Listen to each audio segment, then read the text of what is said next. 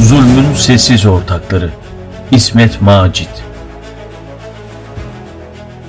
Ülkelerin tarihinde sessiz bir çığlık gibi günler vardır. Toplumun cinnet geçirip akıl sağlığını yitirdiği günler. Hz. İsa aleyhisselama bedel işlemediği suç kalmamış olan Şaki Barabbas'ı tercih eden köhne zihniyetin uğradığı topraklarda halkı yeniden zulme ortak ettiği günler. Zulmü yapan, organize eden ve bundan tarifsiz zevk alan, daha önemlisi bu zulümden nemalanan zihniyet, gücünü menfaati için yapmayacağı ve tapmayacağı şey olmayan sefih bir topluluktan alır. Onlar bir taraftan sefihliği kabul ederler ve onursuzca yaşarlar, diğer taraftan ya zulmü alkışlayarak ya da sessiz kalarak tiranların günahlarına ortak olurlar. İşte şu ayet, yüzyıllar ötesinden bu tür toplumların küflenmiş hayat anlayışlarının tomografisini çeker. Firavun halkını küçümsedi, onlar da ona itaat ettiler. Doğrusu onlar yoldan iyice çıkmış bir toplum idi.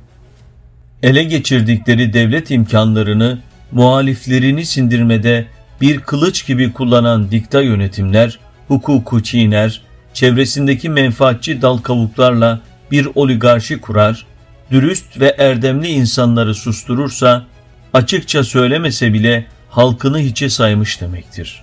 Halk da fasık ise hak, hukuk ve erdem onlar için önemsiz olduğundan sürü gibi ona uyarlar.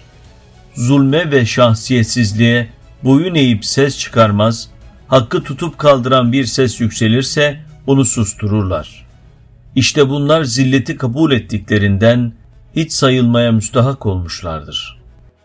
Bu zillete maruz kalan silik ve gününü kurtarma gayretinden başka ilkesi olmayan, onurlarını 3-5 kuruşa satmış topluluğun kahredici suskunluğu, acıtan körlüğü, elem verici sağırlığı sebebiyle gasplar da, gelip tepeye konmalar da, mala mülke el koymalar da, alın teriyle kazanılan mala mülke kıyımcı insanlar tayin etmeler de tarih boyu hiç eksik olmamış. Mesela Annofis döneminde Beni İsrail'e karşı Mısır'da aynı şeyler yapılmış. Erkekler öldürülmüş, kadınlar bırakılmış, çocuklar bile boğulmuş. Mezalim yine diz boyu değil, belki gırtlakta devam edip gitmiş. Onlar öldürülünce mallarına mülklerine kayımlar tayin edilmiş, el konulmuş. Demek ki kayım tayini adı altında gasp etme Firavun'a ve Firavunluğa ait bir hususiyet. Asr-ı Saadet Mekke'de hakkın mücadelesi verilmeye başladığında temelleri putlar üzerine atılmış, karkası kaba kuvvetle yapılmış, duvarları riya taşlarıyla örülmüş, çatısı menfaat kiremitleriyle döşenmiş küfür binası şiddetli bir depreme maruz kalmış gibi çatırdamaya başlamıştı. Kurdukları menfaat şebekesinin yıkılacağını anlayan bu zihniyet, hakkın kavgasını verenleri fıtratlarında olan yıkma, yıldırma ve yok etme gayretine girmişler ve neredeyse gün aşırı Darun Nedve'de toplanarak plan üstüne plan yapmaya başlamışlardı. O karanlık kuruldan bir gün işkence kararı çıkıyor, bir süre geçtikten sonra boykotta karar kılıyorlar, daha sonraki aşamada ise Efendimiz sallallahu aleyhi ve selleme suikaste kadar işi götürüyorlardı. Mekke umumi bir suskunluğa bürünmüş, kabilelerin bir kısmı sessiz kalarak, bir kısmı yapılan hain planlara katılarak zulme şerik olmuşlardı. Din, Mekke granitlerinde rüşeyn veremeyince, Medine'de bulduğu kitlesel destek sayesinde dal budak salmıştı Allah'ın inayetiyle. Efendimiz sallallahu aleyhi ve sellem umumi hicretin 10. yılında veda haccı için geldiğinde Mekke'ye yakın Zituva'da gecelediği sırada Hazreti Üsame radıyallahu an nerede konaklayacağını sormuştu. Efendimiz sallallahu aleyhi ve sellemin dudaklarından hıçkırıklı bir ağıt gibi şunlar dökülmüştü. Akil bize kalacak ev mi bıraktı ki? kötülük ittifakı Efendimiz sallallahu aleyhi ve sellem dahil olmak üzere hicret etmek zorunda kalanların geride bıraktıkları mal varlıklarını yağmalamış ve haramiler gibi aralarında taksim etmişti. Hatta bunların bir kısmını Şam'da satmak üzere bir kervan oluşturmuşlardı. Bedir Harbi'nin kıvılcımını ateşleyen işte bu gasp edilmiş, yağmalanmış ve zimmete geçirilmiş mallardı. Nazi dönemi Zulüm, diktatörlük gömleğini giyip 20. yüzyılda Nazi rejimi olarak ortaya çıkmıştı. Devleti ele geçiren firavun kılıklı zalimler ve meleleri, halkı ırkçılık şarabıyla sarhoş ve vatan millet edebiyatıyla hipnoz ettikten sonra bütün kötülükleri normalleştirmişlerdi. Yapılan propaganda ve eğitim modeliyle tek irade, tek ses ve tek düşünce okullar, radyolar, sinema filmleri, hatta kiliseler aracılığıyla kamusal akla taşınmış oldu. Dolayısıyla Hitler rejimi diğer faşist ülkeler gibi yetkinin yukarıdan aşağı doğru kurulu olduğu bir sistem kurmuş, insanları adeta köleleştirmiş, anlık hareket eden, günü kurtaran ve sorgusuz itaat eden bir halk psikolojisi oluşturmuştur. Irkçılıkla zehirlenen Hitler gençliği üyesi bir genç o günkü ruh haletiyle ilgili şunları anlatıyor. O zamanın izcilerinden şimdi lise müdürü olan biri Hitler gençliği konvoyu ile Yahudi dükkanlarının önünden geçmek, antisemitist şarkılar söylemek ve Yahudiler defolun diye bağırmak harika bir duyguydu. O zaman haykırarak söylenilen şarkılar arasında şu da vardı. Bıçağı kaldırımda bileyin ve o bıçakla Yahudilerin boynunu kesin.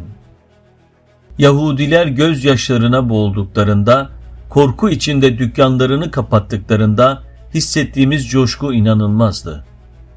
Biri bize onlara vurmamızı söyleseydi bunu hemen yapardık. Kendimizi yalnızca üstün görmüyor, aynı zamanda buna hakkımız olduğunu düşünüyorduk. İçimizde en saldırgan olanlar Yahudilerle kişisel bir tanışıklığı olmayıp sadece derste ya da propaganda üzerinden duyduklarıyla hareket edenlerdi.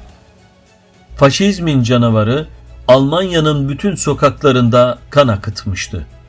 İşin en korkunç boyutu ise daha düne kadar komşu, arkadaş, dost ve akraba olan Almanların yapılan katliamı sevinç gösterileriyle alkışlamaları ve zulme gözlerini kapatarak destek olmuş olmalarıydı.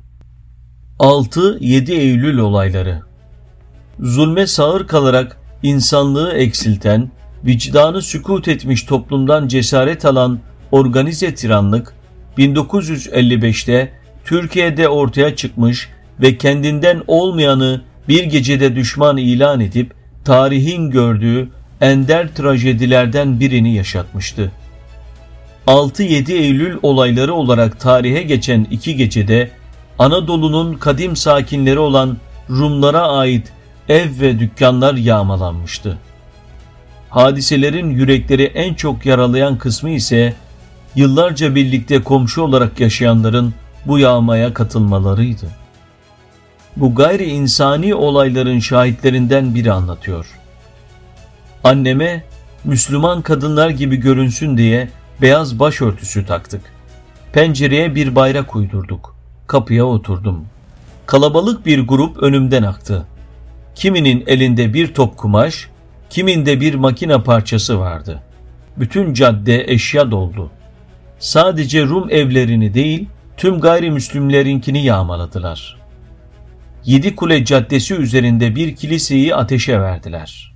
Kıvılcımlar bizim evin üstüne düşüyordu. Caddede üç kişi durdu. Bizim eve bakıyorlardı. Yanlarına gittim. Bu evin sahibi Ermeni. Şimdi Florya'da yazlıkta. Aşağıda ben varım hatırlarım dedim. Annem Müslüman bir kadın gibi kahve pişirdi. İçtik birlikte. Yağma saatler sürdü. Gece yarısına kadar kapıdan ayrılmadım. Sonraki gün dükkanıma gittim. Kepenkler kırılmış, dükkana girilmişti. Benim dükkana komşum Laz Mehmet girmiş. Sabahları birlikte çay içerdik. Çok ağrıma gitti. ve günümüz. Akın İpek 6-7 Eylül olayları ile ilgili attığı bir mesajda hırsızlığın iftihar kaynağı olduğu bir ülke haline gelindiğine dikkat çekmişti.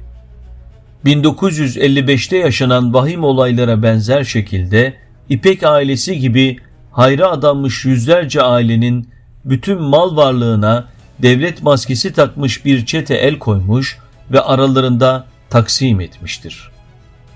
Şu örnek ise Firavun şürekasının cahiliye tiranlarının, Nazi artıklarının bu zamanda hortlayıp siyaset gömleğini giyerek zulümlerine devam ettiklerine başka bir delil gibidir. Gökhan Akdemir, Tarsus Mersin bölgesinde pastaneleri ve gübre fabrikası bulunan bir iş adamıydı.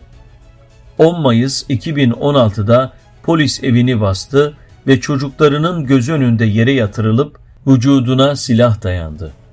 Akdemir'in sahip olduğu çok sayıda gayrimenkule el konuldu ve hesapları bloke edildi. Sahibi olduğu gübre fabrikası iflas ettirildi ve çalışanları işsiz kaldı. Süreçte Mersin Çamlı Yayla'daki üç katlı evi yağmalandı. Akdemir yağma olayını şöyle anlattı. Yağma güpe gündüz olmuş. Bir araba ve iki pikap evin önüne yanaşmış. Bütün eşyaları yüklemişler. Evin iç kapılarına, mutfak ve banyo dolaplarına kadar ne varsa sökmüşler. Evde hiçbir şey kalmamış. Alt katı toplantılar için ayrıca döşemiştim. Orada ne var ne yok onlar da yağmalanmış. Muhtemelen bunların malları helal diye yağmalamışlardır. Komşuların sessizliği de utanç verici. Güpe gündüz evin yağmalandığını görüyorlar, korkudan sesleri çıkmıyor. Sonra bana akrabalar üzerinden haber gönderdiler de öyle öğrenebildim yağmayı. Komşularım beni severdi, sevilen insandım. Ama seslerini çıkartamamışlar başımıza iş gelir korkusuyla. Plakaları bile söyleyemiyorlar. Er geç bu zulüm bitecek. Geriye mazlumların unutmayacağı, dostların sessizliği ve yine yeniden aşkla, şevkle, hizmetlere devam edenlerin geleceğe yürüme azimleri kalacak. Bir tarafta tarihteki misallerini aratmayacak, yürekleri kanatan, insani değerleri hiçe sayan bir zulüm, diğer tarafta bu zulme sessiz kalarak ortak olan, hatta meşru gören inanılmaz büyüklükte bir kitle. Daha düne kadar arkadaşı, akrabası, komşusu ve tanıdığı olan insanlara muktedirlerin diliyle terörist, daha ötesinde katli vacip diyen ve bir gecede bütün insanlık değerlerini ayaklarının altına alan bir kalabalık ve bunlara sessizlikleriyle destek verenler. İşte bu kalabalığı cehalet, zaruret ve iftirak şeytan üçgenini hapseden devrin tiranları ile mücadeleyi ilim, uzmanlık ve ittifak rehberliğinde omuz omuza verenler kazanacaktır. Her kesimden mağdur insanların ortak acılar yörüngesinde bir araya gelmesi ve çağları delen bu reçete sayesinde insanlık ruhunun heykelini yeniden dikmesi ve vicdan mayalı yepyeni bir medeniyet kurmaları ümit ve duasıyla.